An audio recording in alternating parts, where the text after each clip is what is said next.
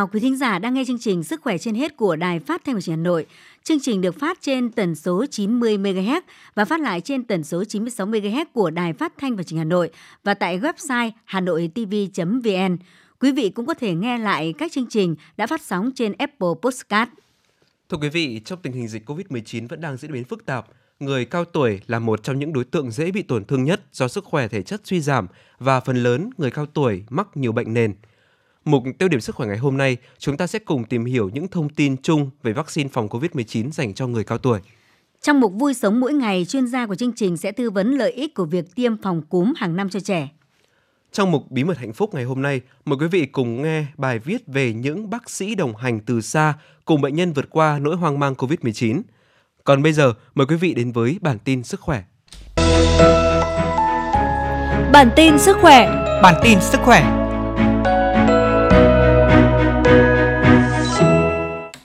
Thưa quý vị các bạn, Ủy ban nhân dân thành phố Hà Nội vừa có thông báo đánh giá cấp độ dịch trong phòng chống dịch COVID-19 trên địa bàn thành phố. Trong tuần qua có 9 xã phường được đánh giá cấp độ dịch ở mức độ 3, phân bố theo các quận huyện thị xã như sau: Trương Mỹ 3 đơn vị, Đống Đa 2 đơn vị, Hà Đông 1 đơn vị, Mê Linh 1 đơn vị, Nam Từ Liêm 1 đơn vị, Quốc Oai 1 đơn vị. Theo đánh giá, 9 xã phường này có mức độ lây nhiễm ở mức độ 4 gồm Đông Phương Yên, Phú Nghĩa, Trung Hòa, Khâm Thiên, Quốc Tử Giám, Vạn Phúc, Tri Đông, Xuân Phương, Đại Thành.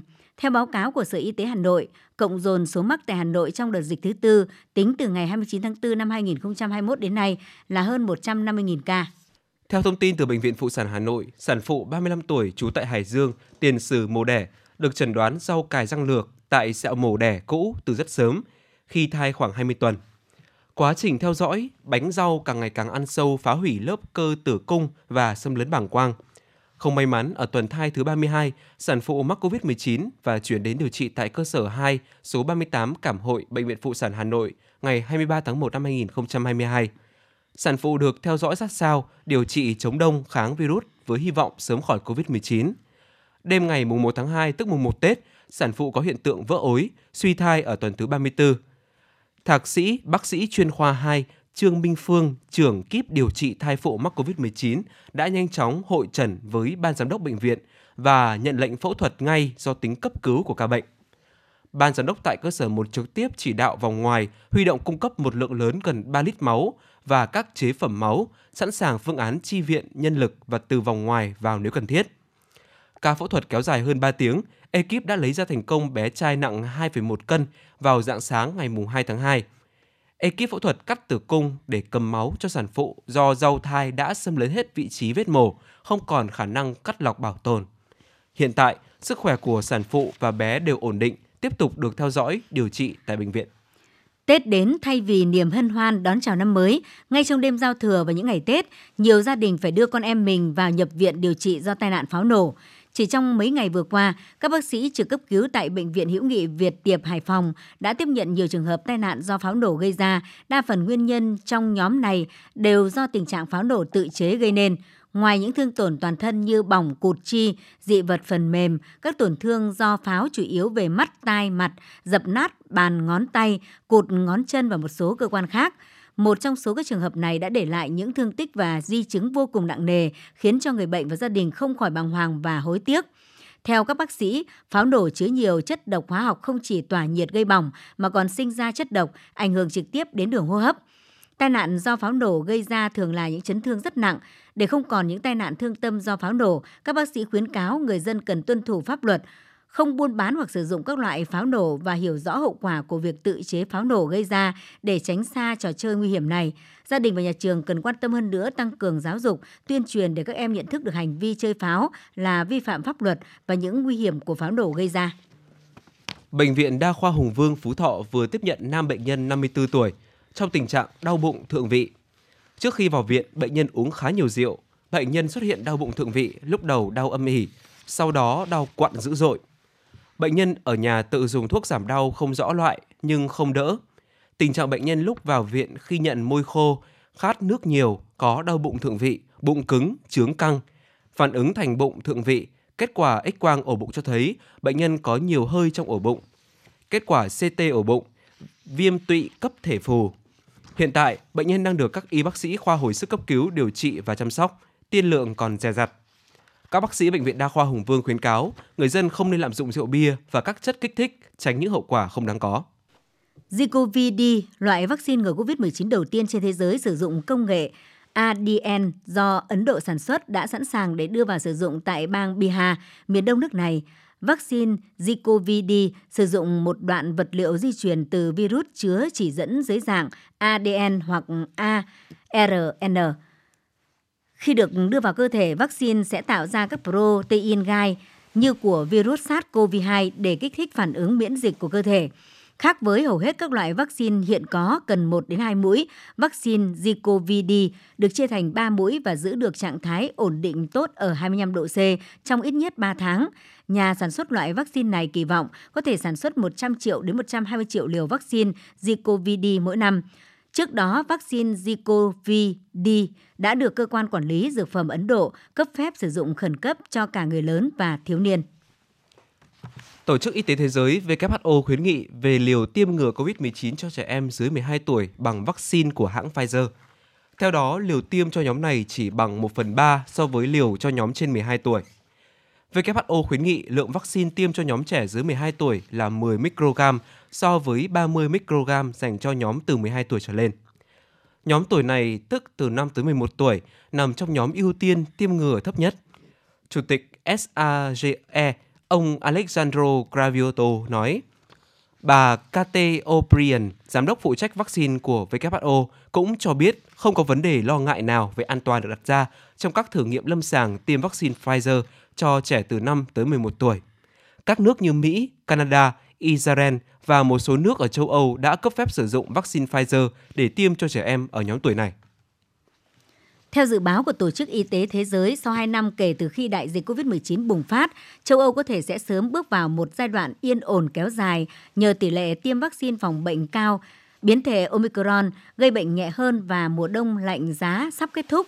Theo giám đốc của Tổ chức Y tế Thế giới khu vực châu Âu Han Kluk cho biết, Diễn biến dịch COVID-19 hiện nay ở châu Âu đang mở ra hy vọng về một giai đoạn lắng dịu trong một thời gian dài. Ông Kluk cũng cho rằng châu Âu sẽ ứng phó tốt hơn với nguy cơ bùng phát các làn sóng lây nhiễm mới, kể cả với những biến thể có khả năng lây truyền nhanh hơn biến thể Omicron mà không cần tái áp đặt các biện pháp phong tỏa.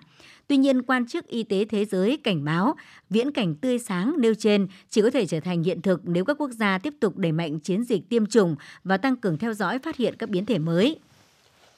Công ty dược phẩm Afrigen của Nam Phi cho biết đã sử dụng trình tự được công bố của vaccine mRNA của hãng Moderna để bảo chế phiên bản vaccine ngừa COVID-19 riêng. Đây sẽ là ứng viên vaccine đầu tiên trên thế giới được bào chế dựa trên một loại vaccine đã được sử dụng rộng rãi mà không có sự hỗ trợ hay cấp phép từ phía nhà phát triển. Năm 2021, Tổ chức Y tế Thế giới đã lựa chọn một nhóm các tổ chức, trong đó có Afrigen, để tham gia vào dự án cung cấp kỹ thuật sản xuất vaccine ngừa COVID-19 cho các nước nghèo và thu nhập trung bình. Động thái này diễn ra sau khi các hãng dược hàng đầu thị trường là Pfizer, BioNTech và Moderna từ chối đề nghị của WHO về việc chia sẻ kỹ thuật và chuyên môn.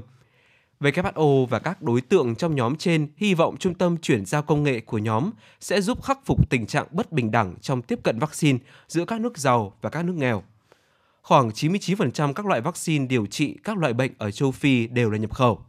Theo kế hoạch, BioVac, nhà sản xuất vaccine của Nam Phi có một phần vốn nhà nước, sẽ là công ty đầu tiên tiếp nhận công nghệ từ trung tâm nói trên. Afrigen cũng đã nhất trí sẽ đào tạo cho các công ty ở Argentina và Brazil. Hiện Moderna chưa bình luận gì về thông tin này.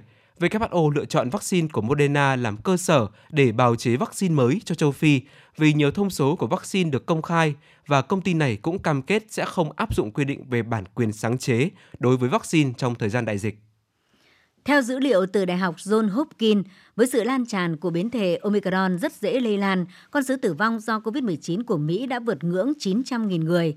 Con số trên 900.000 ca tử vong vì COVID-19 diễn ra chưa đầy 2 tháng sau khi nước này vượt mốc 800.000 trường hợp thiệt mạng đồng thời dấu mốc lịch sử 900.000 ca tử vong vì COVID-19 vào ngày 4 tháng 2 diễn ra sau 13 tháng kể từ khi chiến dịch tiêm vaccine của Mỹ bị bao vây bởi những luồng thông tin sai lệch và xung đột chính trị. Mặc dù việc tiêm vaccine đã được chứng minh là an toàn và có hiệu quả cao trong ngăn ngừa tình trạng bệnh diễn tiến nghiêm trọng và tử vong, trong khi làn sóng Omicron đang làm bùng phát số ca mắc mới tại Mỹ với các trường hợp mắc bệnh mới rơi vào 49 trong số 50 bang ở nước này, số trường hợp tử vong trung bình là hơn 2.400 người mỗi ngày, mức cao nhất kể từ mùa đông vừa qua. Mỹ có số người chết do virus SARS-CoV-2 được báo cáo cao nhất so với bất kỳ quốc gia nào trên thế giới. Thậm chí sau đó số người thiệt mạng trực tiếp hoặc gián tiếp do COVID-19 được coi là cao hơn đáng kể. Các chuyên gia tin rằng một số trường hợp tử vong do COVID-19 đã được phân bổ nhầm với các nguyên nhân khác khi một số người Mỹ được cho là đã qua đời vì các bệnh mãn tính như bệnh tim và tiểu đường, vì họ không thể hoặc không muốn được điều trị trong thời gian khủng hoảng. Tiêu điểm sức khỏe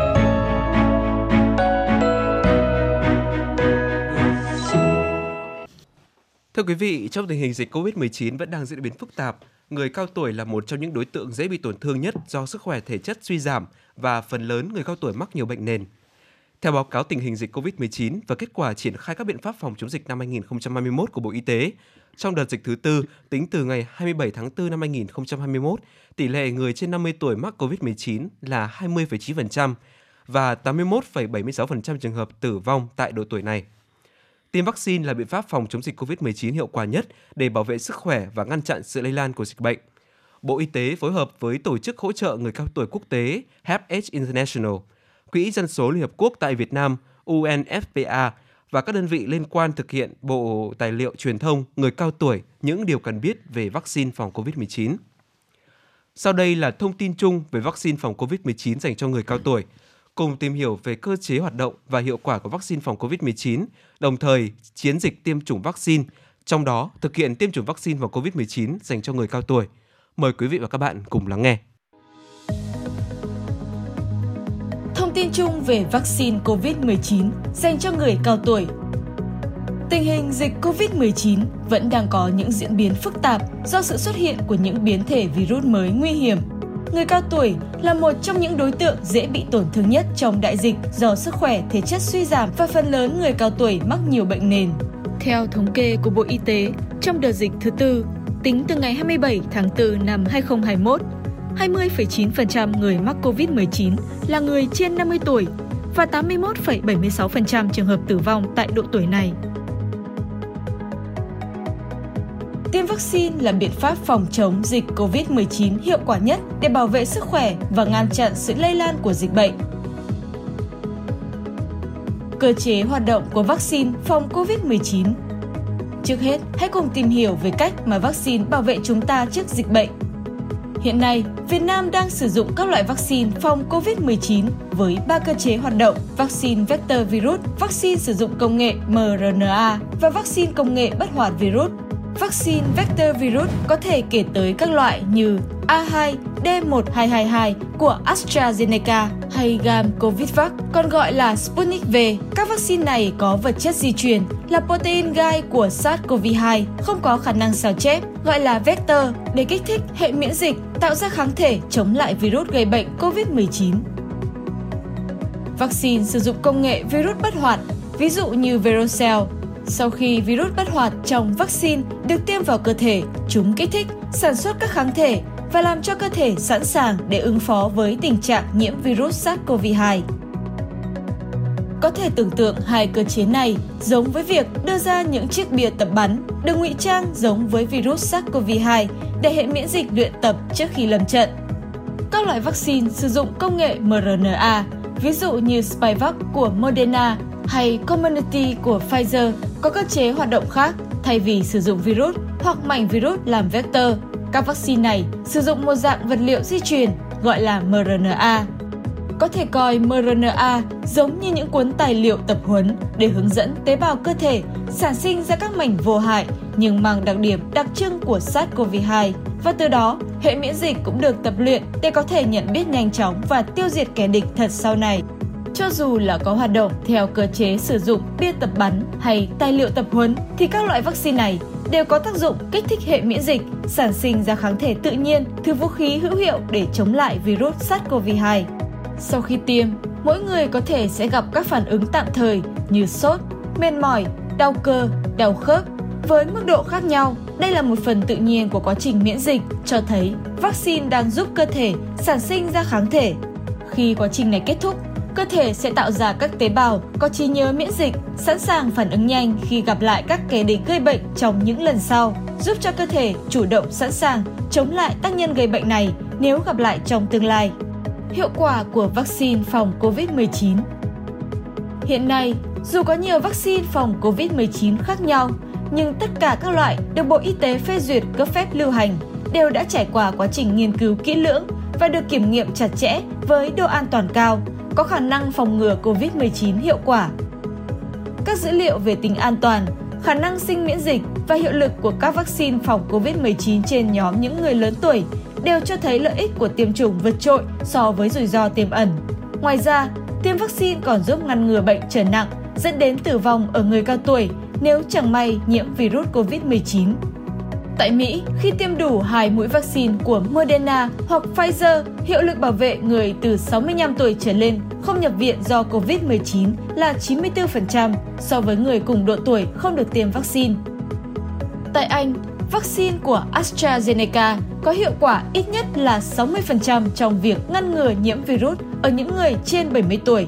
Chiến dịch tiêm chủng phòng COVID-19 tại Việt Nam Ngày 8 tháng 7 năm 2021, Bộ Y tế đã ban hành quyết định số 3355 QĐ-BIT đưa ra 16 nhóm đối tượng ưu tiên được tiêm trong kế hoạch triển khai chiến dịch tiêm chủng lớn nhất lịch sử từ tháng 7 năm 2021 đến tháng 4 năm 2022.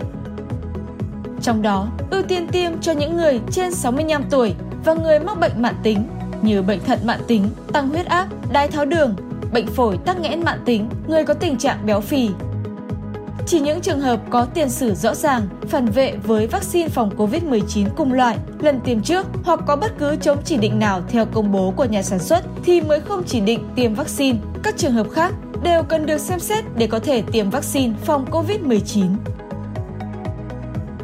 Người cao tuổi thuộc nhóm đối tượng dễ bị tổn thương và thường có nhiều bệnh lý nền. Trong trường hợp mắc COVID-19, người cao tuổi dễ gặp biến chứng và có tỷ lệ tử vong cao, nên người cao tuổi cần phải được tiêm ngừa sớm và đầy đủ. Hãy luôn ghi nhớ, vaccine tốt nhất là vaccine được tiêm sớm nhất. Người cao tuổi hãy tham gia tiêm vaccine ngừa COVID-19 sớm nhất có thể vì sức khỏe của bản thân, gia đình và cộng đồng.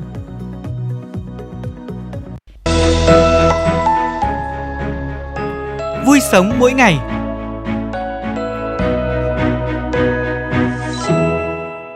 Quý thính giả thân mến, mỗi năm có từ 1,6 đến 1,8 triệu người Việt Nam bị nhiễm cúm. Với trẻ em, bệnh cúm thường diễn tiến rất nhanh và có thể để lại nhiều biến chứng. Bệnh cúm là bệnh nhiễm trùng đường hô hấp cấp tính và có khả năng lây nhiễm cao. Sử dụng vaccine cúm là biện pháp phòng bệnh hiệu quả làm giảm 89% nguy cơ lây nhiễm cúm ở người khỏe mạnh. Tuy nhiên khi tiêm phòng vaccine này cũng cần lưu ý một số vấn đề.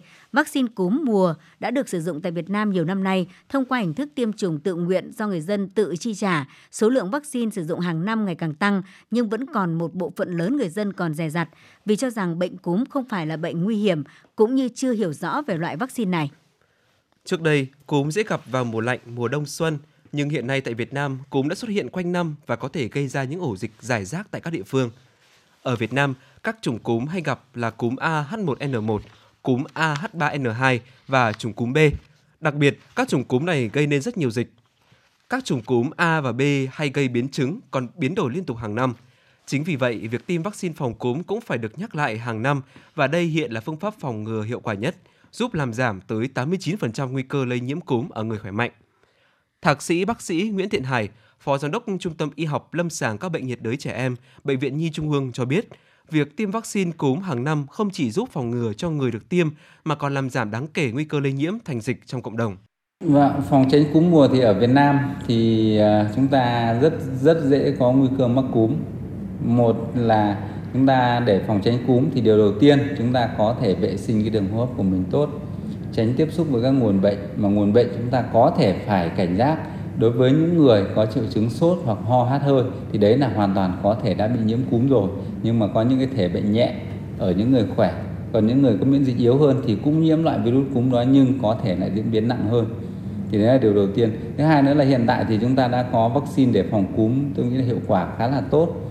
Và cái, các cái chủng virus để làm vaccine đó người ta cũng sẽ bổ sung những cái chủng mới và thông thường là sẽ hai năm một lần.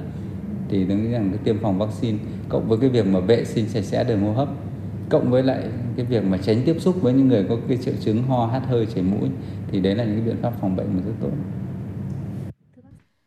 Theo các chuyên gia, sở dĩ vaccine cúm không có hiệu lực bảo vệ lâu dài như các loại vaccine khác bởi virus gây bệnh có nhiều chủng và thay đổi liên tục.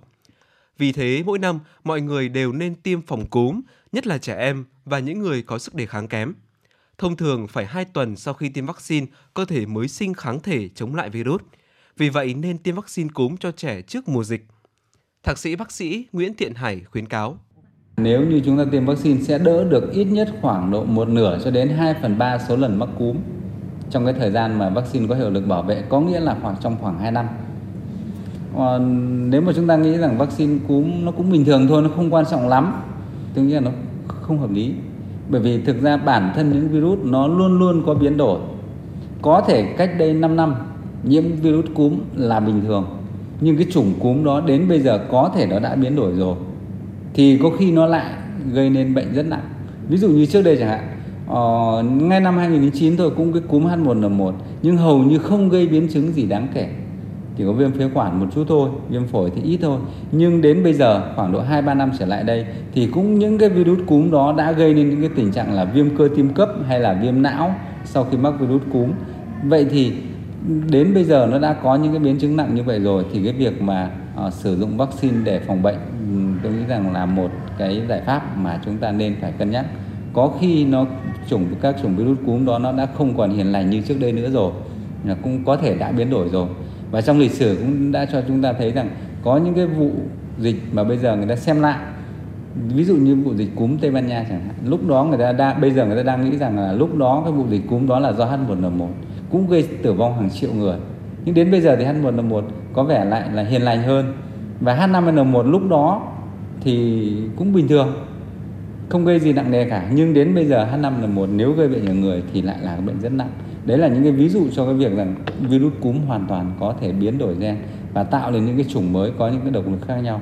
Thế vậy thì tốt nhất là chúng ta nếu có biện pháp phòng bệnh thì chúng ta nên cân nhắc sử dụng Hiện trên một số trang mạng xã hội giao bán loại vaccine khô phòng cúm dạng uống được chiết xuất từ thảo dược. Các bác sĩ cho biết, Tổ chức Y tế Thế giới và Bộ Y tế nước ta chưa cấp phép lưu hành cũng như không coi sản phẩm này là vaccine. Vì vậy, các bà mẹ nên thận trọng khi mua và sử dụng cho trẻ. Biện pháp hiệu quả nhất để phòng cúm vẫn là tiêm vaccine và thực hiện vệ sinh cá nhân, đeo khẩu trang khi đến nơi công cộng. Bí mật hạnh phúc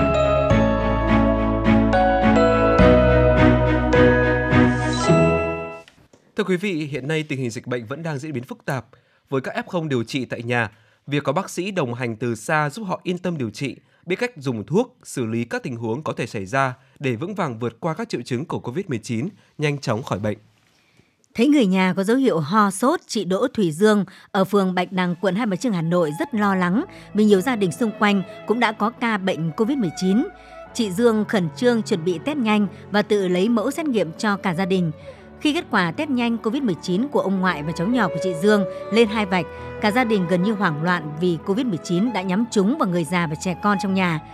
Biết chưa thể liên hệ được ngay với y tế phường để lấy mẫu xét nghiệm và hỗ trợ y tế, chị Dương có số điện thoại của bác sĩ Nguyễn Trung Nghĩa, Bệnh viện Việt Nam Cuba đã từng tham gia hệ thống thầy thuốc đồng hành hỗ trợ người bệnh COVID-19, lại gần nơi ở nên đã gọi ngay để khẩn trương tìm sự trợ giúp.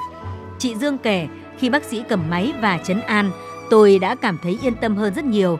Tôi kể tình hình trong nhà đã có hai người dương tính. Khi test nhanh, bác sĩ đã hướng dẫn tận tình từ việc khẩn trương báo với y tế phường. Trong lúc đó, cần cách ly người dương tính ra khỏi khu vực riêng, cách chăm sóc tránh lây nhiễm ra sao. Đến khi tự cách ly điều trị tại nhà, bác sĩ cũng thường xuyên tư vấn việc sử dụng các loại thuốc như thế nào cho phù hợp. Có bác sĩ trợ giúp từ xa ngay lúc đó, tôi cảm thấy vững vàng hơn, nhất là sau đó cả tôi và bốn người trong nhà đều là F0. Ngày nào chị Dương cũng báo cáo tình hình sức khỏe từng thành viên trong nhà, nhờ bác sĩ đánh giá tình trạng hoặc khi có gì cảm thấy diễn biến khác thường. Bất kể ngày hay đêm, gọi điện hoặc nhắn tin đều được bác sĩ Nguyễn Trung Nghĩa tư vấn nhanh chóng. Từ ngày 31 tháng 12 đến nay, cả gia đình chị Dương tự chiến đấu với Covid-19 khi được cách ly điều trị tại nhà. Rất may tất cả đều có triệu chứng nhẹ như ho, sốt. Nhờ được theo dõi các triệu chứng kịp thời, điều trị hợp lý nên cả nhà đều nhẹ nhàng vượt qua cũng tự xét nghiệm cho cả gia đình và phát hiện bố đẻ bị dương tính với SARS-CoV-2. Chị Nguyễn Thị Thanh Tâm ở phường Hàng một Đống Đa Hà Nội vội gọi ngay bác sĩ Nguyễn Trung Nghĩa để cầu cứu. Sau khi được bác sĩ tư vấn cách ly ca bệnh, chuẩn bị các dụng cụ theo dõi sức khỏe tại nhà, bệnh nhân yên tâm thực hành theo. Chị Tâm chia sẻ, bố tôi đã 80 tuổi, lại có nhiều bệnh nền tim mạch, huyết áp cao nên tôi rất lo lắng. Dù bố tôi đã được tiêm đủ hai mũi vaccine nhưng vẫn gặp các triệu chứng như mất khiếu giác, sổ mũi, ho. Rất may tôi có số điện thoại của bác sĩ để hỏi luôn và được hướng dẫn theo dõi sức khỏe hàng ngày, từ uống thuốc điều trị bệnh nền, điều trị triệu chứng Covid-19 và được chấn an tinh thần nên bố tôi đã ổn định dần, khỏe lại. Gia đình tôi cũng không có ai bị lây nhiễm, có bác sĩ để tư vấn hàng ngày giúp chúng tôi cảm thấy yên tâm khi điều trị Covid-19 tại nhà. Bác sĩ Nguyễn Trung Nghĩa cho biết, khi nhận được cuộc gọi nhờ hỗ trợ của các F0, tôi thấy đa số tinh thần của cả người bệnh lẫn người nhà đều rất hoang mang, bối rối, chưa biết cách xử trí, thậm chí từ việc cách ly như thế nào, cách tiếp xúc chăm sóc ra sao, việc sử dụng các đồ dùng dụng cụ trong nhà để tránh lây nhiễm. Với các F0 triệu chứng nhẹ, việc điều trị các triệu chứng thông thường đơn giản nhưng tâm lý mắc Covid-19 khiến nhiều người lo lắng hơn. Vì vậy, việc đầu tiên là tôi phải luôn chấn an tinh thần cho các gia đình có F0, hướng dẫn họ khai báo với y tế phường cách xử trí các tình huống khi chưa tiếp cận được y tế. Với các trường hợp có quyết định điều trị tại nhà, người bệnh cũng rất cần có bác sĩ theo sát, nhất là với các ca có triệu chứng, dù nhẹ nhưng cũng phải phòng các diễn biến nặng có thể xảy ra bất cứ lúc nào. Nhiệt tình hướng dẫn cho các F0 bất kể ngày đêm, lúc nào có người cần hỗ trợ, bác sĩ Nguyễn Trung Nghĩa cũng sẵn sàng nhắn tin hoặc gọi điện hướng dẫn tận tình. Bác sĩ Nguyễn Trung Nghĩa chia sẻ, việc ổn định tinh thần cho các F0 là rất quan trọng, ảnh hưởng đến cả quá trình phục hồi của người bệnh, nhất là việc sử dụng thuốc. Đa số người dân chưa biết nhiều về các loại thuốc thông thường, dễ dùng sai mục đích. Tôi từng giật mình khi có bệnh nhân gửi cho tôi xem các đơn thuốc truyền tai trên mạng với rất nhiều loại thuốc kể cả thuốc kháng đông, kháng viêm, kháng sinh để nhờ tư vấn cách sử dụng. Nếu không có bác sĩ hướng dẫn, người bệnh cứ tự uống mà không hiểu thì hậu quả rất khó lường. Vừa trở về sau chuyến đi hỗ trợ chống dịch tại Tiền Giang, với kinh nghiệm dày dặn và điều trị bệnh nhân COVID-19 nặng, trước tình hình Hà Nội bùng phát dịch mạnh, bác sĩ Tô Hoàng Dương, Phó trưởng khoa hồi sức, tích cực và chống độc Bệnh viện Hữu nghị Việt Xô đã ngay lập tức tham gia vào mạng lưới thầy thuốc đồng hành và tổng đài 1022 để có thể kết nối hỗ trợ cho các F0 điều trị tại nhà của Hà Nội. Tranh thủ từng phút từng giờ ngoài công việc chính tại bệnh viện, hàng ngày bác sĩ Tô Hoàng Dương gần như ít có thời gian nghỉ ngơi. Đang theo dõi tư vấn cho 3 trường hợp F0 điều trị tại nhà, điện thoại ứng dụng Zalo của bác sĩ liên tục nhận được các cuộc gọi, tin nhắn của người bệnh. Bác sĩ Tô Hoàng Dương cho biết với các F0 điều trị tại nhà như bác sĩ phải chuẩn đoán, theo dõi xem có phải xử lý gì không. Các F0 điều trị tại nhà thường ít có biểu hiện nặng nhưng cũng có thể gặp các triệu chứng như sốt, ho, mất vị giác, mất khứu giác, thậm chí là khó thở. Người bệnh cần được theo dõi, tư vấn điều trị các triệu chứng hợp lý, sử dụng thuốc đúng cách. Nhất là với các trường hợp đặc biệt như trẻ nhỏ, tuy các triệu chứng mờ nhạt hơn nhưng cần cân nhắc để điều chỉnh liều lượng thuốc phù hợp. Hay là đối với người lớn tuổi có bệnh nền, nhất là các bệnh về gan, thận, khi phải dùng thuốc kéo dài cần phải lưu ý có các phác đồ phù hợp để tránh ngộ độc thuốc. Các trường hợp có bệnh nền khi mắc Covid-19 dễ bị mất cân bằng việc chuyển hóa, hấp thu đường máu khó kiểm soát. Cũng phải căn chỉnh liều lượng các loại thuốc sao cho phù hợp. Theo bác sĩ Tô Hoàng Dương, từ kinh nghiệm từng điều trị cho các ca mắc COVID-19 diễn biến nặng có thể thấy, ngay khi bắt đầu nhiễm chưa có triệu chứng, nếu bệnh nhân được kiểm soát tốt, tư vấn tốt với những lời khuyên chính thống từ các bác sĩ, tránh những diễn biến đáng tiếc, đơn cử như khi người bệnh khởi phát các dấu hiệu bất thường, nếu không có bác sĩ tư vấn, người dân loay hoay không biết xử trí ra sao, thậm chí để trở nặng mới vào viện, cứu chữa thì sẽ bị muộn. Bác sĩ Tô Hoàng Dương cho biết, về cơ bản các trường hợp F0 điều trị tại nhà chủ yếu chỉ cần điều trị hỗ trợ triệu chứng, nâng cao thể trạng, theo dõi bệnh nền. Với bệnh nhân nhẹ hoặc không triệu chứng cần tuân thủ hướng dẫn ăn uống đầy đủ.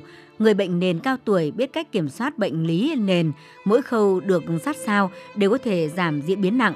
Cứ mỗi ngày nhận được tin nhắn cảm ơn của người bệnh báo đã âm tính, đã hết triệu chứng, bác sĩ Tô Hoàng Dương lại như được tiếp thêm động lực để cố gắng giúp đỡ được nhiều người hơn nữa. Với sự tư vấn đồng hành từ xa của các bác sĩ, nhiều người bệnh đã có thể yên tâm điều trị khỏi bệnh tại cộng đồng. Điều này cũng giúp tránh được quá tải cho các cơ sở y tế bởi những trường hợp nhẹ không nhất thiết phải vào viện, bệnh viện chỉ cần tiếp nhận các ca nặng. Bởi nếu tất cả đều nhập viện sẽ làm giảm đi cơ hội điều trị cho các ca nặng.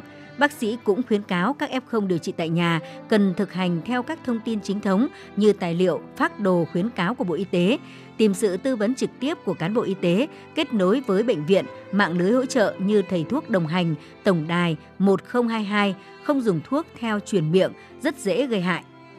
Quý tính giả thân mến, đến đây thời lượng của chương trình Sức khỏe trên hết đã hết. Cảm ơn sự đồng hành của quý vị trong 30 phút vừa qua. Kính chúc quý vị năm mới an vui, hạnh phúc. Hẹn gặp lại quý vị trong các chương trình tiếp theo. Chương trình do biên tập viên Hoa Mai, MC Thanh Hiền Hoàng Nam và kỹ thuật viên Bảo Tuấn thực hiện. Bây giờ, mời quý vị và các bạn đến với chương trình hấp dẫn khác của Đài Phát thanh và Truyền hình Hà Nội.